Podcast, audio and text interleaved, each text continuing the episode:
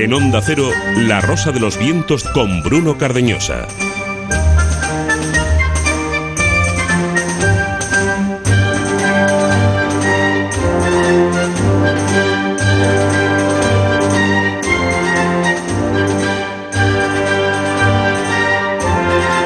Un 84% de nuestros oyentes se manifiesta que prefiere el formato tradicional del libro al formato electrónico, una abrumadora mayoría. La encuesta sigue en www.ondacero.es y ahí va a estar durante toda la semana.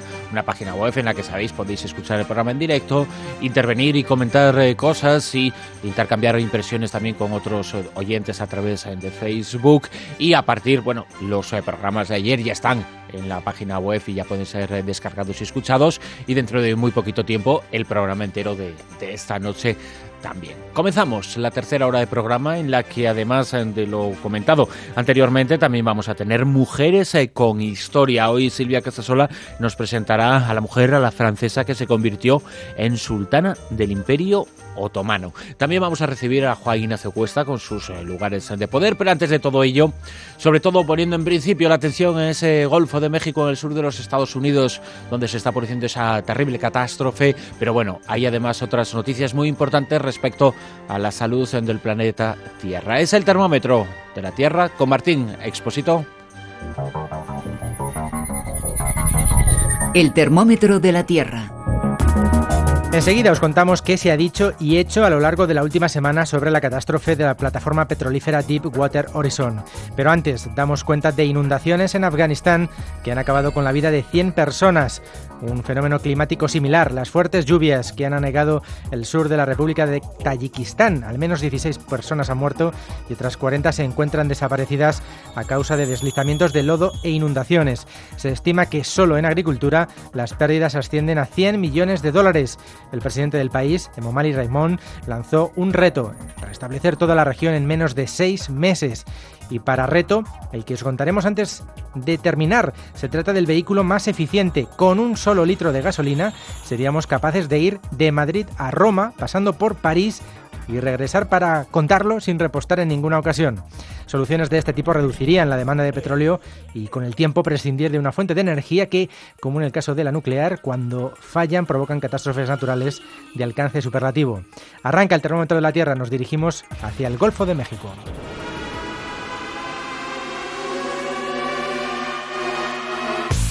Las declaraciones más duras esta semana han sido las del secretario de Interior de Estados Unidos, Ken Salazar, quien acusó directamente a BP y a Halliburton, las empresas implicadas en el desastre, de haber cometido grandes errores.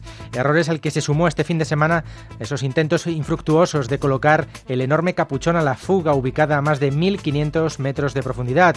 De acuerdo a los datos que proporcionó la secretaria de Seguridad Nacional, Janet Napolitano, hay más de 10.000 personas trabajando en la región del Golfo para proteger la costa y la vida salvaje. Entre ellos, 80 presos de una cárcel del sur del estado de Luisiana que recibieron el pasado lunes una clase sobre limpieza de aves. Entre tanto, la mancha avanza, decolorada por agentes químicos que tiñen el mar de un tono marrón rojizo como denunciaban desde las organizaciones ecologistas, estos agentes en realidad lo que buscan es esconder la guarrería bajo la alfombra, puesto que su efecto disolvente lo que consigue es depositar en el fondo marino el crudo y hacer ver que el agua marina está limpia cuando en realidad la contaminación persiste. Quizá el dato positivo es que eh, también lo dio a conocer Salazar, el gobierno de Estados Unidos no autorizará la explotación de nuevos yacimientos petrolíferos en su territorio o en sus aguas jurisdiccionales hasta que se celebre una reunión con un panel de expertos el próximo 28 de mayo. Eso sí, los ya autorizados podrán seguir con su explotación de forma normal. Y tal y como dice el refrán, cuando veas las barbas de tu vecino cortar, pon las tuyas a remojar. Ese es el mensaje que esta semana ha querido lanzar Oceana, esta organización internacional que trabaja para proteger y para recuperar los océanos del mundo y que ha advertido que el Mediterráneo puede convertirse en otro Golfo de México. De hecho, en su denuncia, Oceana afirma que España sigue otorgando permisos para buscar nuevos campos petrolíferos en el Mediterráneo, siendo este el mar más contaminado por hidrocarburos del planeta. Pero no solo nuestro país, también Italia, Egipto, Túnez, Libia, Malta y Croacia pretenden abrir nuevos pozos petrolíferos. Para Ricardo Aguilar, director de investigación de Oceana Europa, los gobiernos siguen haciendo oídos sordos al cambio climático y a la contaminación marina, apostando una vez más por tecnologías sucias. Lo cierto es que no seríamos justos si no dijéramos que pasos sí se están dando en la consecución y puesta en marcha de los mecanismos necesarios para que en un futuro próximo no dependamos de esos recursos sucios, dando paso así a la nueva era de las renovables. En este sentido, según datos de Red Eléctrica de España, dados a conocer esta semana, sitúan en un 38,7% la producción de energía renovable en el mes de abril. Si el objetivo de la Unión Europea era que el 20% de la energía procediera de renovables, lo cumplimos con creces un mes más. Ahora bien, otro asunto distinto es el de la emisión de gases contaminantes. La semana pasada os informábamos de cómo las emisiones de gases de efecto invernadero en nuestro país se han reducido un 8,7%, un buen dato que no consigue que cumplamos ni en sueños con lo pactado en Kioto, aunque estamos más cerca, eso sí. El objetivo era no superar el 15% de las emisiones de 1990 para el periodo 2008-2012. Bien, pues nos encontramos, según el informe de comisiones obreras que os mencionábamos la semana pasada, en un 28% por encima de las emisiones de hace 20 años. Y hablando de dióxido de carbono, atención al emitido por nuestros mejores aliados, las plantas. Según los científicos responsables del estudio del que os voy a hablar, los resultados subrayan la importancia de incluir a las plantas en los modelos que tratan de analizar el cambio climático. Y es que investigadores del Instituto Carnegie en Estados Unidos han constatado en algunas regiones del planeta cómo el origen del aumento de la temperatura media debido al CO2 proviene en un 25% precisamente de la vegetación, es decir, las plantas contribuyen decisivamente al aumento de la temperatura media en el planeta, algo que, según estos científicos, se debe a la disminución de la capacidad con que cuentan las plantas para refrigerarse, como si de una pescadilla que se muerde la cola, cuando los eh, niveles de dióxido de carbono son altos, los poros de las hojas de las plantas que utilizan para liberar agua y así regular su temperatura se retraen y como consecuencia de esta disminución de refrigeración, su contribución al calentamiento global, según los expertos responsables de este estudio. Hablando de contribuciones, una muy significativa es la de reciclado en nuestro país. La plataforma de reciclaje europea dio a conocer las cifras de 2009 que suponen tres veces más de toneladas recicladas con respecto a 2008. Concretamente, 3.680 en 2009 frente a las 1.770 de 2008. Para esta organización sin ánimo de lucro, fundada en diciembre de 2002 por empresas como Brown, Electrolux, HP o Sony, las cifras indican que las campañas de concienciación ciudadana dan su fruto y que los españoles cada vez reciclan más y mejor. Acabamos ya y lo hacemos montados en un coche que han venido en calificar como el más ecológico. Bueno, en realidad el más ecológico siempre es la bicicleta o el monopatín, por ejemplo. Por eso diremos el vehículo más eficiente, el que menos combustible fósil consume por kilómetro recorrido. Habitualmente, cuando comprobamos las características de un coche en un catálogo eh, que nos ofrecen en los concesionarios, encontramos la referencia de consumo, 6 litros a los 100 en ciudad, 4,8 litros a los 100 en carretera. Bueno, pues comparad, un litro por cada 5.000 kilómetros. Como decíamos al comenzar el termómetro, el prototipo que ha creado la Universidad Politécnica de Nantes nos permitiría ir de Madrid a París, de París a Roma, de Roma a París y vuelta a Madrid sin repostar. Se trata de todo un récord que pulveriza el anterior, logrado en 2005 por un equipo de científicos suizos que desarrollaron un vehículo que consumía un litro por cada 3.800 kilómetros recorridos, algo que tampoco está nada mal. Ahora que me pregunto yo si eso lo lograron hace cinco años, como es que no podemos aún disfrutar de dichos beneficios. No será como el precio de las frutas y hortalizas que se va incrementando a medida que se acerca al consumidor final. Bueno, hablando en serio, como os podéis imaginar, son prototipos que pesan muy poco, diseños un tanto incómodos, poco seguros, muy ligeros y que casi nada tienen que ver con lo que nosotros llamamos turismos. Algo más parecido a estos turismos fueron los diseños de la Universidad Politécnica de Valencia que también participaron en este concurso maratón convocado por Shell. 18 equipos españoles participaron el mejor clasificado, el Instituto del CEU de Disciplinas y Estudios Ambientales, con un prototipo capaz de recorrer 1.800 kilómetros con un litro de combustible. Lo dicho, a ver si conseguimos beneficiarnos de estos avances, sobre todo en estos tiempos como los actuales, en los que el precio de la gasolina y del gasóleo está por las nubes, precios máximos que no se veían desde septiembre de 2008, a pesar de estar el barril de Brent muy por debajo de los 100 dólares. No sigo que al final me sube la temperatura y no de la Tierra precisamente.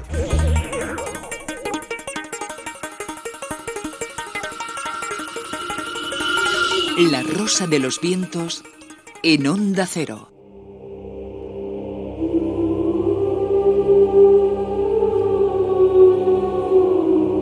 Mujeres con historia.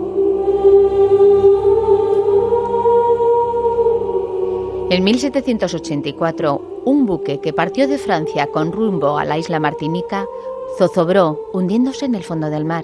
A bordo se encontraba una adolescente llamada Aimée Dubout de Rivery. Su familia la dio por muerta y lloraron su triste pérdida. En 1817 moría la sultana Nachidil, su hijo, Mahmoud II, afirmó que su madre era extranjera, posiblemente de origen francés, ya que lo hablaba a la perfección y que tenía un savoir-faire muy afrancesado. ¿Qué relación podría tener la pequeña Medubu de Ribéry con la sultana Nachidil? Hoy, en Mujeres con Historia, intentaremos resolver este misterio.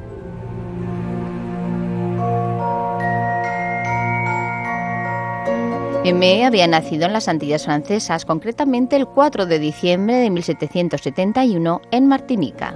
Su padre era un colono francés que se había instalado en la zona, estaba muy bien relacionado y formaba parte de la élite local. Curiosamente, Me tenía una prima que con el tiempo tendría un lugar en la historia, nada más y nada menos que la futura emperatriz Josefina, la misma que enamoró a Napoleón. Las pequeñas pasaron una infancia feliz rodeada de naturaleza, amor y juegos. No en vano el lugar era conocido como el paraíso en la tierra. Las dos estudiaron primaria en Martinica, en Fort-de-France, que estaba a cargo de las hermanas de la Providencia.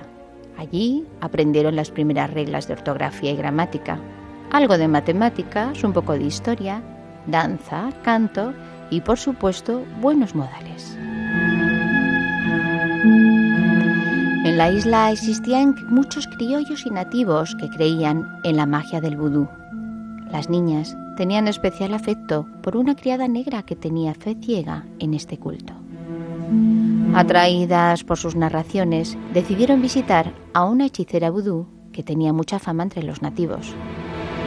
Se llamaba Eufemia David y dicen que guardaba el secreto de la vida, la medicina, los venenos y el mal de ojo pero es que además podía leer el presente, pasado y futuro de las personas. Las niñas, con cierto temor y a la vez llenas de curiosidad, dejaron que Eufemia les contara qué veía. Primero se dirigió a Josefina y, entre otras cosas, le predijo que sería más que reina. Luego se fijó en Emé y con voz profunda la avisó. Tu tutor, niña, te enviará en breve a Europa para que prosigas con tu educación. Tu barco será capturado por piratas, te apresarán y te encerrarán con otras mujeres. Tendrás un hijo que reinará gloriosamente y tus deseos serán complacidos por esclavos, aunque no gozarás del honor público ni la gloria. Las muchachas se miraron divertidas y no dieron mucha importancia a las premoniciones de la criolla.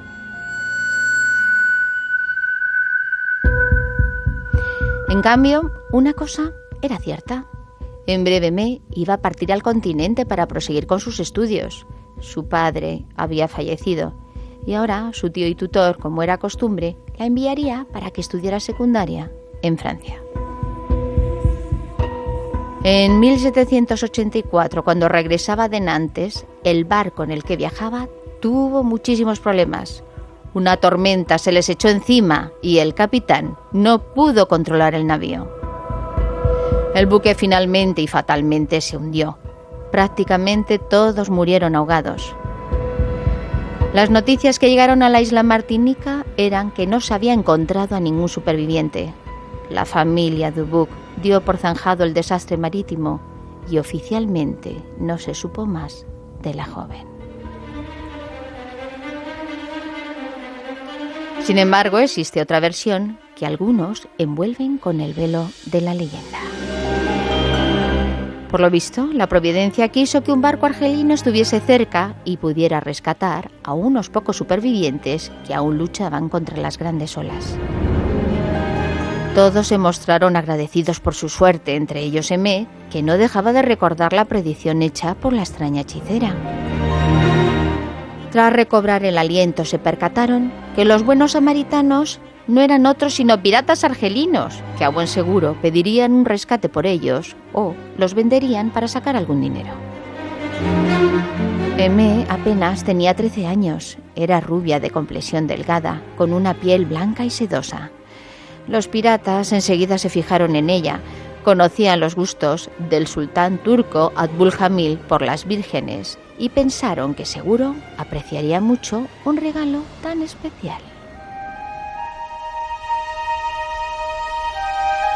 Dicho y hecho, a su llegada a Constantinopla fue entregada al sultán otomano y entró a formar parte del harén.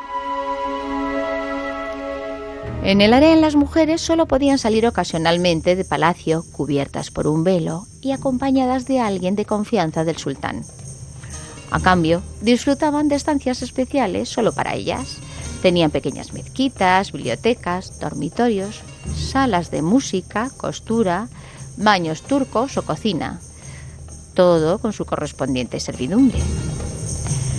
La entrada sin el permiso del sultán estaba totalmente prohibida y quien osase no cumplir la orden era ejecutado. Igual suerte corría quien fuera pillado infragante intentando penetrar en las estancias que estaban vedadas.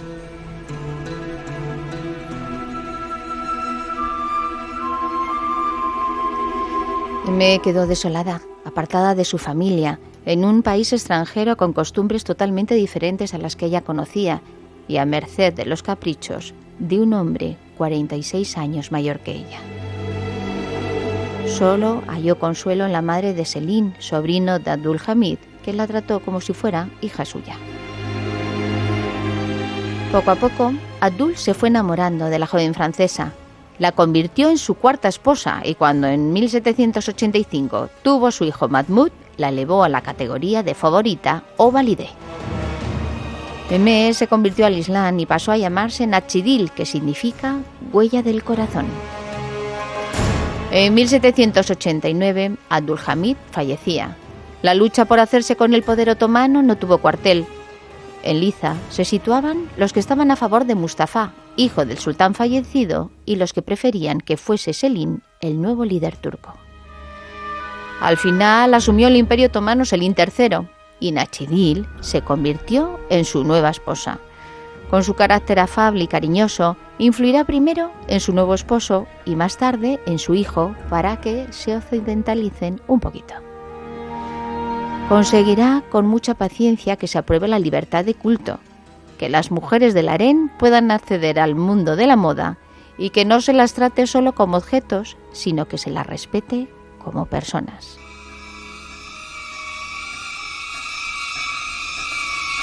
Selim III fue depuesto tras una revuelta de los genízaros y asumió el poder Mustafa IV, primo hermano del anterior, al que sin pensarlo dos veces mandó asesinar. La orden también incluía a su hermanastro Mahmud. De esa forma pretendía eliminar a otros posibles herederos legítimos. En cambio, a Mustafa no le salió bien la jugada. Sus antiguos aliados genízaros le dieron muerte y el que se convirtió en nuevo sultán fue Mahmud II, hijo de Nachidil. Seguramente, influido por su madre, modificó la administración y el ejército fijándose en el estilo occidental. Mandó ejecutar a los traidores genízaros que no eran de fiar, y aunque al principio fue proclive a los intereses franceses, más tarde, en 1810, se alió con Rusia en detrimento de Francia. Lo curioso del caso es que este cambio drástico de política coincidió cuando Napoleón se divorció de Josefina, supuesta prima de su madre. Algunos historiadores creen ver en este cambio de actitud una pequeña venganza de la sultana madre hacia el flamante emperador francés por apartar de su lado a su querida prima. Otros, en cambio, dicen que no eran familias, sino solamente amigas de la infancia. El 10 de noviembre de 1817 la sultana moría tras una larga y agónica enfermedad. La peste se había apoderado de su frágil cuerpo. Fallecería en el Bakistat Palacio, la residencia imperial turca. Habían pasado 33 años desde su llegada a territorio otomano y en esos momentos, contemplando a su hijo al frente del imperio, comprendía que su cautiverio había merecido la pena.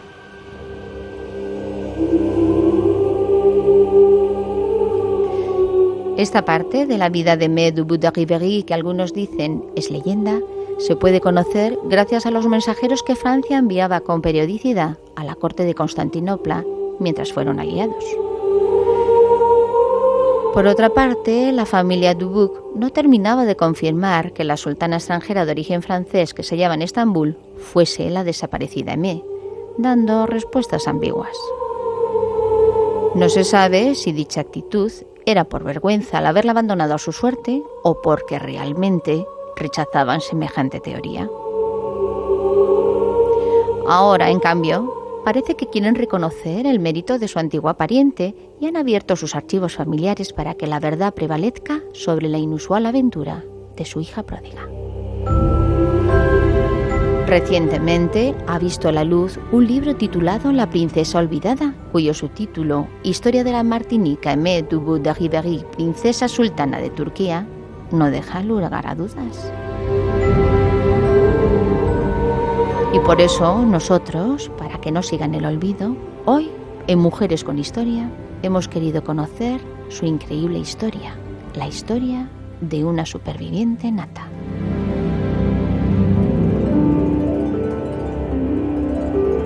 Que es la historia de Amy de Bouc de Rivery, la francesa que se convirtió en la sultana del Imperio Otomano. Tiempo para el cine, El Callejón del Escribano.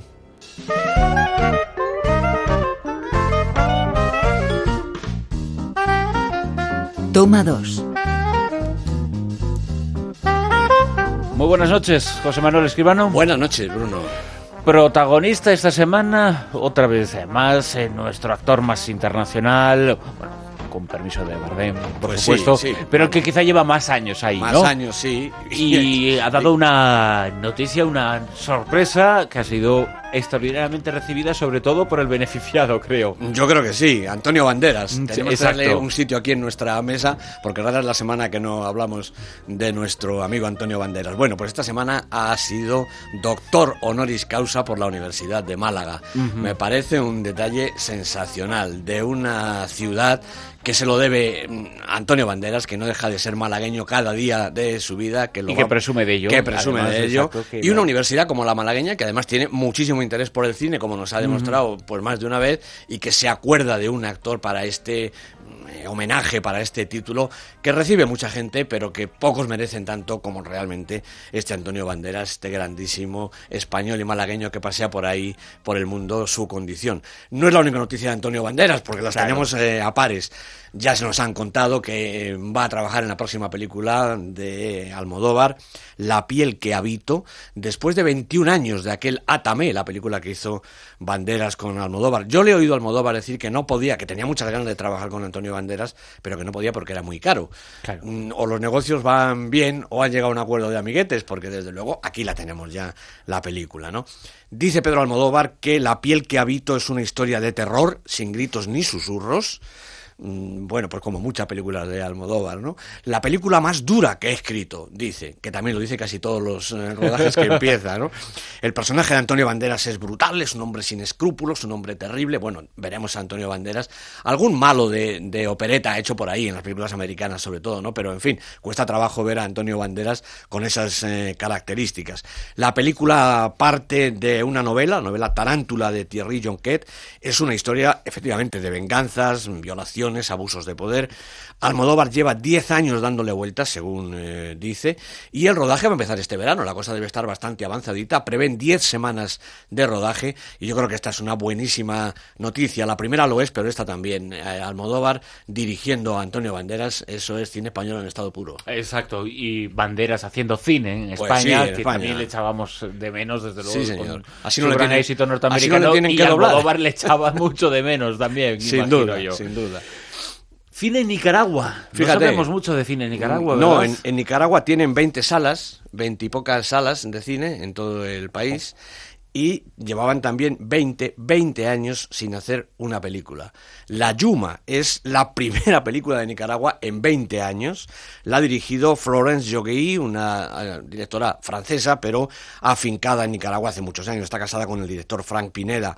Allí se ha estrenado, se va a estrenar ya mismo, me imagino que en todas las que puedan de esas 20 salas, pero lo curioso es que La Yuma, la película, ha pasado ya por el Festival de La Habana, el Festival de Cartagena, donde ganó el premio a la mejor actriz protagonista, al actor de reparto y el premio Signis. El premio Signis, no sé si quiera sin decirlo, porque pensando que en Málaga le han dado el premio a la peor película del certamen, no sé si es un galardón o todo lo contrario. Pero en fin, lo ha ganado también la Yuma. En el Festival de Guadalajara ganaron los premios a la mejor actriz y a la mejor ópera prima. En Marsella, premio a la mejor actriz. Y en Málaga, precisamente, ganó el premio especial del jurado y el premio a la actriz en la sección latinoamericana, no en la sección oficial. Esta actriz que se lleva todos los premios, la protagonista de La Yuma, es Alma Blanco, que hace un personaje de una chavala de un barrio eh, pobre con todos los problemas del mundo encima y que trata de salir de la penuria con la ayuda de su novio, que es un joven aprendiz de periodismo, y con la ayuda de su afición, que es boxear. Algo así como el Million Dollar Baby, pero en nicaragüense, es decir, con bastantes menos medios y seguramente con la misma o superior tragedia encima. ¿Y qué sabemos de la próxima película de José Antonio Bayona? Pues hombre, José Antonio Bayona, después del orfanato, está obligado a hacer una película estupenda, creo yo, y todos lo esperamos y lo deseamos así. Va a rodar The Impossible, una película con guion de Sergio Sánchez, los dos juntos otra vez como en el orfanato, con reparto internacional, por eso el título viene así en inglés. Naomi Watts e Iwan McGregor, nada menos, serán los protagonistas. Sí, va a empezar este verano también en los estudios de Ciudad de la Luz, después se van a ir a Tailandia porque The Impossible es una historia inspirada en el tsunami de finales del 2004 que asoló aquellas costas, entre otras muchas, pero no va a ser una película de catástrofes ni de efectos especiales, sino que estará más bien centrada en los aspectos humanos de los protagonistas. Producen Telecinco y Spongeman, que es la productora de Juan Antonio Bayona. Los derechos ya los ha comprado Summit Entertainment, una distribuidora americana, bueno, de tipo medio, pero de las importantes. La va a llevar al mercado de Cannes, que empieza la semana que viene, como hemos ya comentado alguna vez, y en España la va a distribuir Warner. Quiere decir que tienen los deberes hechos. La película no se ha rodado, pero el reparto está cerrado, el, el proyecto ha acabado, tiene ya distribución en todo el mundo, empezando por Estados Unidos, que es lo más importante, y en España con el apoyo de Warner, que no hace falta decir que es un nombre importante en la industria. Será desde luego otra película muy muy esperada de uno de los eh, directores que se ha hecho grandes con ese orfanato, con ese gigantesco éxito que, Sí, señor. que tuvo hace ya no, no tantos años y que evidentemente muy esperado lo, el siguiente del trabajo, pero la verdad es que ya solo con el eh, plantel, eh, los eh, protagonistas y incluso el tema que parece interesantísimo. Sí, sí. La verdad es que bueno, tiene muy buen aspecto. Y, y el, y el, eh, bueno, el aspecto que tiene la película es un tsunami, pero no es la película americana esta de que se acaba el mundo, sino que es No la es historia... Impact ni cosas de estas, ¿eh? Exactamente, No. es la historia de las víctimas que están allí, que sufren esa tragedia, esa calamidad monstruosa. Escuchamos música, José Manuel. Venga. Vamos allá.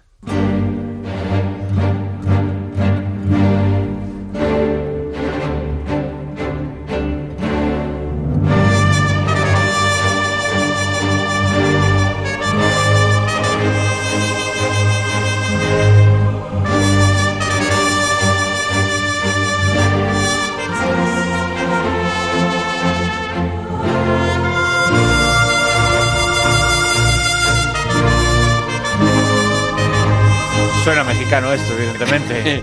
Efectivamente, suena a mexicano y a mí me recuerda a Julia Roberts, no sé por qué. Decía la revista People, comentamos la semana pasada, que es la mujer más guapa del año. Bueno, pues era la protagonista, claro, de esta película, The Mexican, el mexicano, la película de Gore Verbinski del año 2001. Julia Roberts, Brad Pitt, James Gandolfini. Era un thriller, yo creo que con toques eh, de comedia. El mexicano, la mexicana, era una pistola, era un, un revólver. La banda sonora, esta música espléndida que escuchamos, es de Alan Silvestri y este tema se llama Esta pistola está maldita. Oímos a la estupenda trompeta de Gary Grant.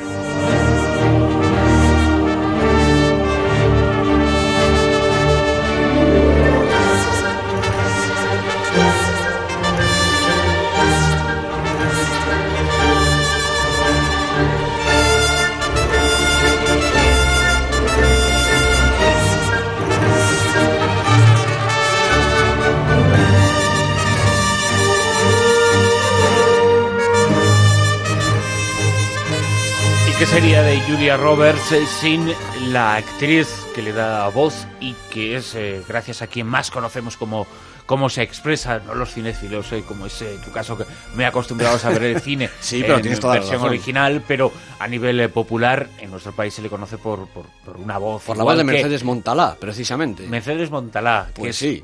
bueno, una de nuestras protagonistas hoy, ¿verdad? Pues, hombre, yo creo que sí, hablamos creo de, que de ellos, va- de los actores de doblaje. Vamos a hablar de los actores de doblaje. El doblaje, como todo el mundo sabe, bueno, empezó en España quizá por un afán de, protege- de proteger eh, el cine, que, bueno, pues que los- las producciones eh, extranjeras eh, pasaran por esa condición de ser dobladas al español. Se ha creado con todo ello una industria importante, desde luego. Hombre, sí que prefiero las películas extranjeras en versión original. Mm, aún así, aunque algún día se llegaran a pasar por el cine todas las películas en su versión original, todavía nos quedaría pues la tele, las series, las películas, las mismas películas en televisión, que en televisión sí que se ven mejor dobladas las cosas como son. Tener que leer subtítulos en la pantalla de la tele es un poco pesado, ¿no? Bueno, pues la industria de- del doblaje en España es realmente importante. Allí trabajan, pues eh, mira, están censados 4.000, cerca de 4.000 intérpretes. Aparte de los intérpretes, claro, los traductores, los adaptadores, que se llaman también ajustadores, ese, ese milagro que hace que el movimiento de los labios de las estrellas eh, extranjeras parezca que corresponden al diálogo en castellano, y luego ya los actores eh, y las actrices, y además de eso, los directores de doblaje, figura importantísima y muy poco conocida, muy poco reconocida, creo yo. Como una en- película paralela, ¿verdad? Efectivamente, es otra película. Su director, su ayudante de dirección y, bueno, pues sus guionistas, entre comillas, de alguna manera, ¿verdad? Eh, los actores eh, trabajan por takes, lo que ellos llaman un take, es decir, un- digamos, una toma, es un fragmento. El máximo que puede tener un take son cinco líneas de texto, ocho líneas intervienen más de un intérprete, y cada uno de estos takes se va grabando el sonido independientemente. Eh, no pueden tener tampoco más de un minuto de, de duración, de manera que mm, pensemos en el trabajo inmenso que tiene doblar una película, sobre todo si es una película francesa en la que hablan tanto, ¿verdad? A lo mejor si es eh, sueca tienen menos trabajo. Bueno, los, eh, el salario de los intérpretes de doblaje está establecido por la Unión de Actores, por el sindicato, 40 y- 49,58 euros por convocatoria, es decir, cada día que acuden al estudio de, doblaje se llevan esos 50 euros aproximadamente, más 5 euros con 43, 5 euros y medio, digamos, por cada take. Los directores de doblaje cobran de una manera distinta, claro, cobran 63 euros por rollo. Por rollo se entiende una tirada de 10 minutos. La película se divide en estos fragmentos de 10 minutos y luego en los takes correspondientes para los que intervienen los eh, intérpretes. En eh, The Mexican, por ejemplo, como comentamos hace un momentito, a Julia Roberts la dobla Mercedes Montada, pero a Brad Pitt lo dobla Daniel García y a James Gandolfini, el otro de los protagonistas, Ernesto Aura. Yo creo que mucha gente sabe ya que Ramón Langa, también eh, actor muy conocido eh, personalmente, digamos, es el doblador oficial de Bruce Willis y también de Kevin Costner, aunque también a Kevin Costner lo dobla Manolo García, dependiendo un poco de la película. Salvador Vidal es el actor de doblaje que eh, le pone voz a George Clooney, Juan Antonio Bernal a Hugh Jackman y también a Robert Downey Jr., Alicia La Orden a Whitney Paltrow, Alfonso Vallés a Mickey Rourke, a Scarlett Johansson, por ejemplo, Joel Mulach en Iron Man 2, como los, eh, los anteriores eh, que he comentado, y Marta Bárbara, por ejemplo, en Vicky Cristina Barcelona, una actriz que tiene más de una dobladora. Joan Pera es el que dobla habitualmente a Woody Allen, con absoluto reconocimiento del director, que incluso lo quiere sacar en, en sus películas casi siempre. Eh, eh, bueno, pues eh, Pepe Mediavilla no- dobla a Morgan Freeman, a Morgan Freeman, Rosa Griñón a Meryl Streep, Nuria Media- Mediavilla, entre los Mediavilla, la saga de los Mediavilla Sí, sí. ocupan prácticamente todo el espectro. Bueno, Nuria Mediavilla dobla a Angelina Jolie, a Drew Barrymore, a Halle Berry, a Juliette Binoche, a Kate Blanchett, a Uma Thurman. Este es el problema de que algunas veces las actrices Aparezcan las dos en la misma película y con la misma intérprete dobladora, ¿no? Se puede hacer siempre que una de, uno de los intérpretes doblados no tenga más de determinado número de minutos. ¿no? Claro, claro. Si no, naturalmente, pues no, ¿no? Por eso también algunas veces, algunas actrices nos suena la voz eh, reconocible de unas a otras, claro. Bueno, como decía, hay cerca de 4.000 intérpretes de doblaje censados en España. Y yo creo que para homenaje de ellos lo que podemos hacer es decir dónde se encuentra toda esta información, que yo no me la inventado, sino que está en la web oficial www.eldoblaje.com.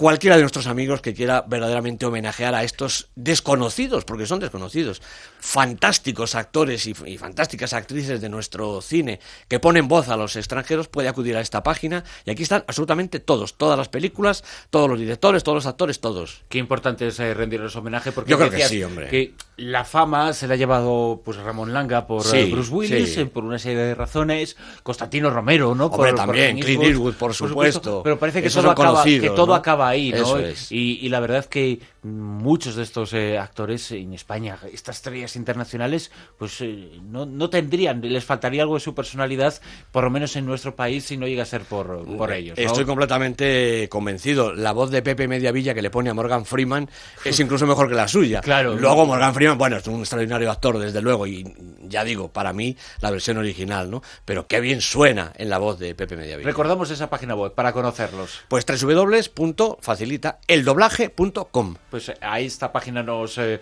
acercamos para conocer un poquito la voz de las grandes estrellas eh, de Hollywood, bueno, pues cuando aparecen en nuestra gran pantalla doblados. José Manuel Escribano, hasta la semana que viene. Hasta la semana que viene, Bruno.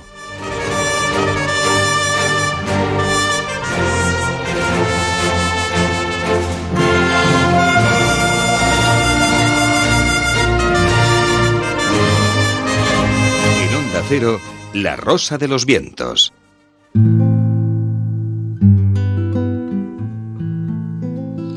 Cuando yo era niña, tenía mi padre una esclava, la cual en mi lengua me mostró la zala cristianesca y me dijo muchas cosas de Leila Marien. La cristiana murió y yo sé que no fue al fuego, sino con Alá, porque después la vi dos veces y me dijo que me fuese a tierra de cristianos a ver a Leila Marien, que me quería mucho.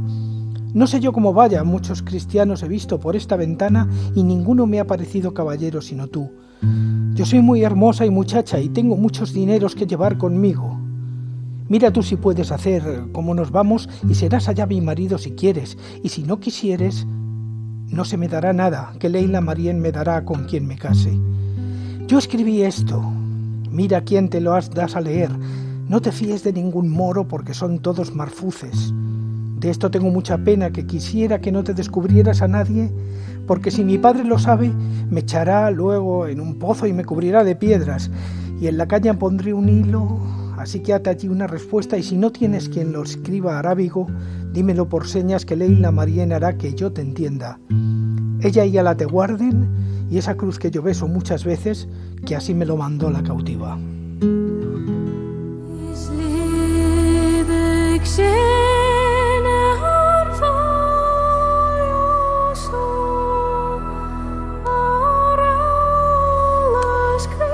Escribía bien este, ¿verdad, Juan Ignacio? Se le daba lo de escribir. Tenía una cierta habilidad, estaba Sí, ¿no? aprendiendo, sí, estaba Sí, aprendiendo, sí. sí. Miguel de Cervantes. Miguel de Cervantes, quizá el más grande de todos los escritores de todos los tiempos y por casualidad. Por casualidad sí que porque en cierto modo estaba preso y eso fomentó mucho, porque eh, este, este párrafo y, y otros muchos, ¿no? Eso fomentó mucho su, bueno, pues eh, su capacidad para, para expresar eh, sentimientos, ¿no? Tenía todo el tiempo del mundo ahí, bueno, por, por cuestiones fiscales que andaba preso entonces. Sí, andaba preso precisamente porque sus cuentas no estaban nada claras. Lo estuvo varias veces. A ver si llamo Matas va a escribir algo así, ¿eh? Eh, No solamente por esto, sino porque también fue atrapado por los turcos. Sí, esa, Precisamente, la primera ocasión, sí. precisamente este texto tiene que ver con su etapa, Ujú. con la etapa en la que Claro. fue cautivo, que posiblemente lo inspiró. Y es curioso porque en todo el texto, que pertenece al capítulo 39, eh, que es eh, la historia del cautivo, nos habla precisamente de un personaje muy curioso, que es Leila Marien, que se refiere fundamentalmente a la Virgen María. A una Virgen María que, como precisamente Cervantes era un preso, lo rescataron en último momento los mercedarios. Y los mercedarios le tenían muchísima vocación a una Virgen en concreto, que es la Virgen de los Remedios. Por eso he traído este texto de Cervantes, para que nos permita hablar de un santuario precisamente dedicado a la Virgen de los Remedios. Que no está muy lejos de aquí de donde nos encontramos en este momento. Hay que eh, seguir la carretera de Burgos y lo hacemos en, en los tiempos actuales y siguiendo nuestra topografía, ¿no? San Agustín de, de Guadalix y a partir de ahí podemos empezar a dirigirnos a este lugar tan especial. Hombre, podemos ir por allí o podemos bajar un poquito y coger la carretera de Colmenar y lo encontramos. Es un lugar que está bastante cerca, eh, no mucho más de media hora de aquí. Es el santuario de la Virgen de los Remedios, Un santuario que tiene su origen probablemente en tiempos muy antiguos, eh, quizá ocupe algún lugar donde hubo un ara celtibérica. Y es un lugar muy curioso porque realmente está justo enfrente de lo que para los pueblos antiguos debió parecer un auténtico laberinto de piedra esculpido por los dioses, que es la Pedriza del Manzanares, uno de los paisajes más bellos posiblemente del mundo y que más sosiegan. Y uno se sosiega en el santuario de la Virgen de los Remedios.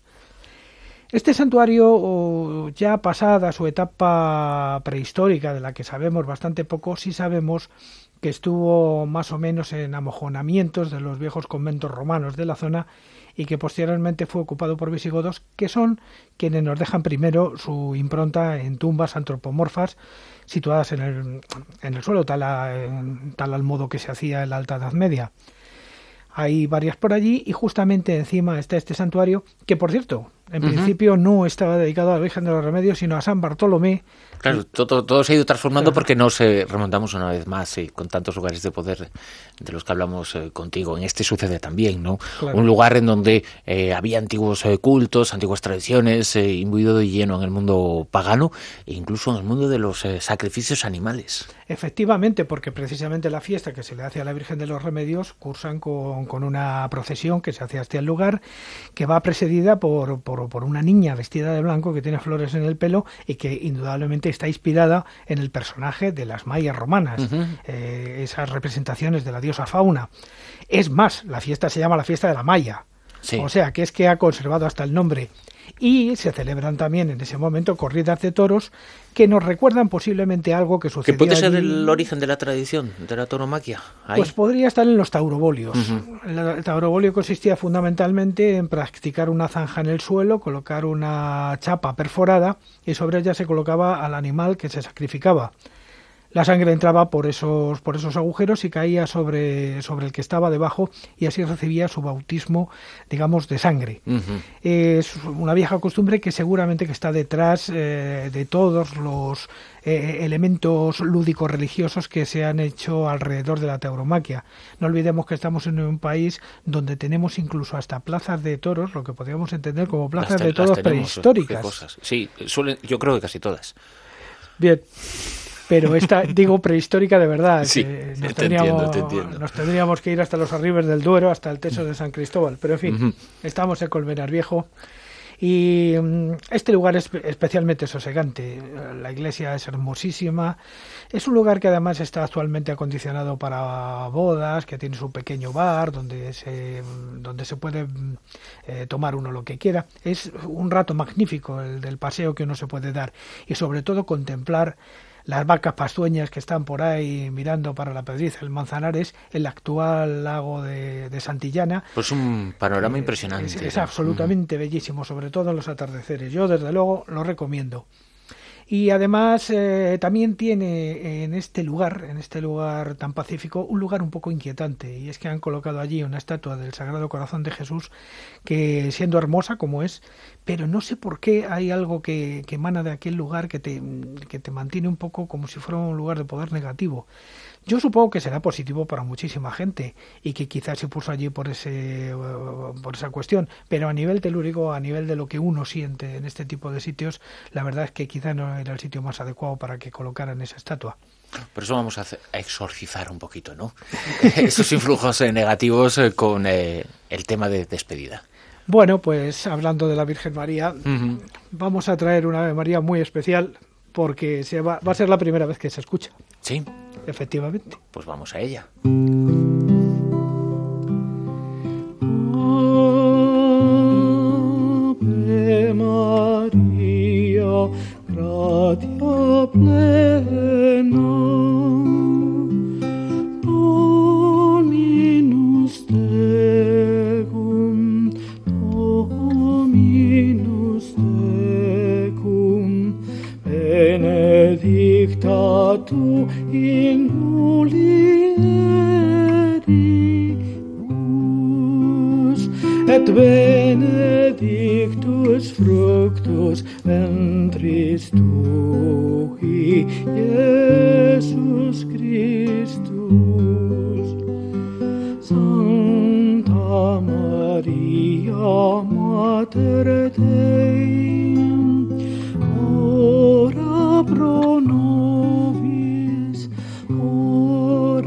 Pro nobis peccatoribus, nunc et in hora nostris nostrae.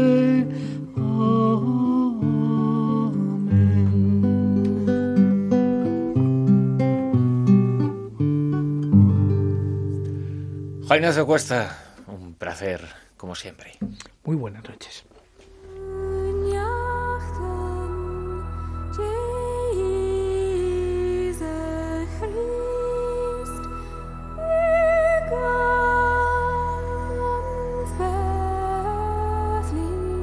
Lugares de poder.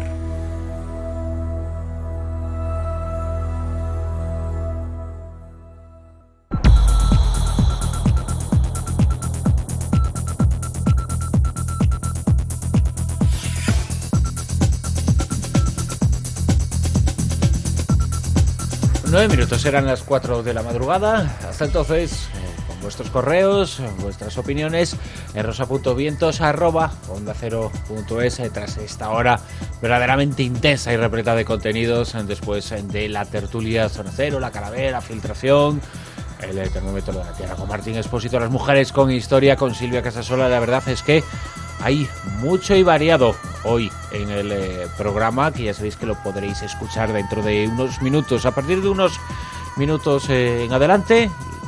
Vez eh, que sean las 4 de la madrugada, estarán en www.onda0.es, en donde sigue la encuesta y en donde el resultado está inamovible, pero rotundamente a favor, Silvia Casasola, de que nuestros oyentes prefieren a la hora de leer un libro el formato tradicional. Pues sí, la verdad, yo creo que la mayoría de ellos, pues en el transporte público o en momentos que tenga de ocio, pues eh, prefieren el libro tradicional con su tapa, con su, a lo mejor en edición rústica, pero el- ellos son buenos lectores. Y un 84% se decantan por este formato frente al 16% que prefieren el libro electrónico, que imagino que será una novedad. A ver a lo largo de la semana, porque se supone que entrarán en nuestra página web personas muy próximas al mundo de Internet también para descargarse el programa y es posible que ahí haya algún gusto más eh, a favor del eh, libro electrónico y que suba ese porcentaje. Lo, lo veremos durante la semana. Y mira, podríamos aprovechar para preguntarles a José Font y a, y a Sergio Monforte si les ha caído algún algún libro por su cumpleaños, que este fin de semana... ¿Ha sido cumpleaños de ellos? para los dos, sí, hombre, sí. Mira, eh, Sergio mira para otro lado, ¿no? Muchas Que no, que no, otras No, no. cosas, otras cosas. El libro no ha caído. Feliz cumpleaños. El libro no ha caído. Bueno, feliz cumpleaños, feliz cumpleaños. Bueno, luego te invitas a algo, ¿no? Sí, dice que sí. No. Bueno, y si Bueno, ayer hablábamos de ustedes. bilocaciones, fíjate, eh, Martín se ha bilocado hoy en, en la Copa de Europa, en el baloncesto. Acaba de recoger ahora, bueno, ahora no, es Bueno. que aquí vemos el teledeporte con lo que antiguamente era emisión en definido, hoy se llama redifusión Redifusión. y la victoria de la que nos eh, alegramos eh, todos, eh, la Euroliga de baloncesto 2010 ante el Olympiacos. Llegó la venganza tantos años después eh, de aquella victoria. Hace 16 años, de esto sabe mucho Sergio, pero fue hace 16 años cuando ganó el Olympiacos al Barcelona en la final de la Copa Europa con aquella canasta, aquel tapo- aquella canasta de Andrés Jiménez que lo anularon, que fue una cosa... Sí, y, bueno, pues eh, la verdad es que ahora ha llegado la venganza. 16 años después estaba Yanakis, que entonces levantó la copa. Bueno, pues ahora estaba Yanakis en el banquillo de los eh, perdedores. Nos alegramos muchísimo de ese triunfo del Barcelona. Este año no tendrán la Copa de Europa de Fútbol, pero ya tienen la de baloncesto, que, que también es un gran triunfo. Sí, Y eso los- iba a decir, si va a ser el aperitivo de la liga. Y los que queráis ver a Martín en baloncesto, Exacto, pues es su, el capitán del Barça. su alter ego es la bomba Navarro. Como decía Silvia, cuando en mi otra vida me dieron más Petit Suisse y, y estiré. Bueno, eh, respecto a la encuesta que tenemos en la página web, dice Matías que se queda toda la vida, al menos de momento, con el tradicional. Una vez escuché un audiolibro, El caballo de Troya, dice Matías, me gustó la experiencia, estaba muy bien logrado, con buena música, suspense, buenas voces, pero aún así me quedo con las hojas. Desde Buenos Aires, nos escribe Matías. Un saludo. De todas formas, hay que hacer una pequeña matización. No es lo mismo el audiolibro que el formato digital. Es decir, el audiolibro es, y la biblioteca de la ONCE es verdaderamente extraordinaria de audiolibros eh, en nuestro país, pero es la lectura de un libro para aquellas personas que, que no pueden eh, leerlo y es una lectura hecha por personas con unas voces eh, fantásticas, interpretan muy bien le- los papeles cuando son novelas o eh, efectúan una lectura muy, muy buena de, de un libro cuando es un, un ensayo, pero no es lo mismo el audiolibro, que es como su propio nombre indica, es para oírlo, que el libro electrónico, que es mm, básicamente para leerlo, pero en vez de en papel leer una pantalla, ¿no? Sí, es cierto. Además, el audiolibro aquí en España no ha tenido mucha aceptación. Cierto es que en Inglaterra y en América, incluso muchísimos actores, pues hacen Sí. esa lectura y pues eh, ti- tiene ba- bastante aceptación entre, entre el público, incluso pues eso, eh, según van en el coche o eh, como nosotros con los iPod, pues se lo van escuchando. Pero bueno, por ejemplo, sobre el tema de la encuesta también Carlos quiere opinar y dice, pues igual que no desapareció el cine por la irrupción de la televisión, pues la prensa escrita, que su hermana digital, tampoco lo hará el libro tradicional por el nacimiento del ebook. Dice, sin red y sin baterías no se puede leer en una isla desierta. Un libro de papel, sí. Es verdad. Mm, Es verdad. Y es que no son incompatibles. Yo me posiciono ahí. Sí, sí. No es incompatible el libro digital con el libro tradicional de toda la vida. Oye. mira. Claro. Lo- De lo hecho, los CDs para- tenemos un ejemplo con la música. No, no han desaparecido por el formato digital Claro. de la música. Pero yo creo que hay la diferencia más. Por un lado, creo que casi todos estamos de acuerdo en que, por ejemplo, una enciclopedia, la famosa Larousse, jo, en formato digital, permite hacer más búsquedas, eh, asociar términos que estás eh, buscando y el espacio de una enciclopedia pues es enorme, ¿no? Pero quizá nos referimos más al ensayo sobre un tema en concreto, de investigación, de, de actualidad, no expuesto como un libro de consulta, o a la novela en sí mismo, ¿no? En donde eh, sí que no hay nada de, de consulta, ni vas a hacer búsquedas en el formato digital sobre determinadas palabras, porque no estás buscando un tema en concreto, sino efectuar una lectura. Yo creo que ahí está el, el gran debate. Pero el libro de consulta eh, eh, ya ha desaparecido casi, casi el, el formato tradicional. ¿eh? en cierto modo. Desde luego, ya hay enciclopedias que ya han obviado ese, ese Claro. formato. o ya no ya no llaman a nuestra casa los ¿No? vendedores de enciclopedias, que era una te visita muy, un muy colchón habitual. y no sé exacto. cuántas Mm. cosas más, Sí, una sí. mini cadena y en fin. No, pero bueno, yo creo que al final quedará de manera residual Mm. el libro en papel. Pero bueno, Jesús eh, quería comentar una cosita. Dice, eh, me encanta el programa, lo escucho a través de podcast, pero solo me puedo descargar el programa del domingo y una hora del sábado. Las otras dos horas no las ponen. Me encantaría que vosotros pudierais hacer algo para subsanar esto.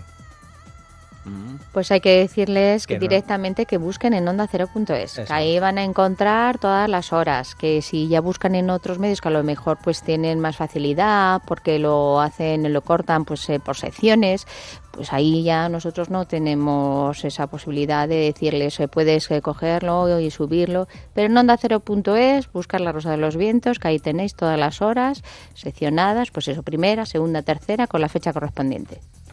Esa es la fuente original. Y luego tenemos a Cristóbal, que dice que el año pasado estuvo en Seattle y que fue a la tumba de Bruce Lee y la del hijo. Y dice, y el lugar transmitía algo verdaderamente especial. Me parecía mentira estar junto al maestro, que le encantó la presentación que hiciste ayer y que enhorabuena. Ujú. Pues muchas gracias, la verdad, una visita obligada en esa capital del estado de Washington, en Estados Unidos, en donde se formó como filósofo Bruce Lee, en donde bueno hizo muchas de sus eh, labores, de sus investigaciones filosóficas, eh, marciales, eh, porque estaba todo muy relacionado a lo que él hacía y ahí también. eh, de allí fue ya más hacia el sur, la costa, y ya se afincó más en, en Los Ángeles, pero quizás su formación como, como persona, como filósofo, como pensador, como luchador, ya lo venía siendo, fue en el estado de Washington, en Seattle. Pues pregunta este oyente, ¿se sabe algo de la fosa común de García Lorca? Gracias por el programa. Saludos desde el Hospitalet del Llobregat. La, fosa de García Lorca, solo, solo hubo uno. No hay nada nuevo, o, o lo nuevo es que no hay nada, y esa sería la, la noticia, ¿no? Pero bueno, si hay algo, será importantísimo el hallazgo, ¿eh? saldrá en todos los sitios, evidentemente. Y tenemos a Luis, que está muy contento porque le está poniendo a su hijo Marcos, de 6 años, los pasajes de la historia de Juan Antonio. Y dice si sabemos dónde puede buscar eh, programas antiguos de turno de noche. Pues bueno, ahí ya ahora mismo en la página oficial de juanantoniocenorian.com puede que encuentres alguna dirección y si no, vete a Lemul y ahí busca turno de noche. Uno breve, ¿hay algún asunto dentro de la temática que trata la rosa que sea más de tu interés o te parezca más relevante, Silvia, a la hora de decidir sobre las encuestas que hacéis en la web de Onda Cero?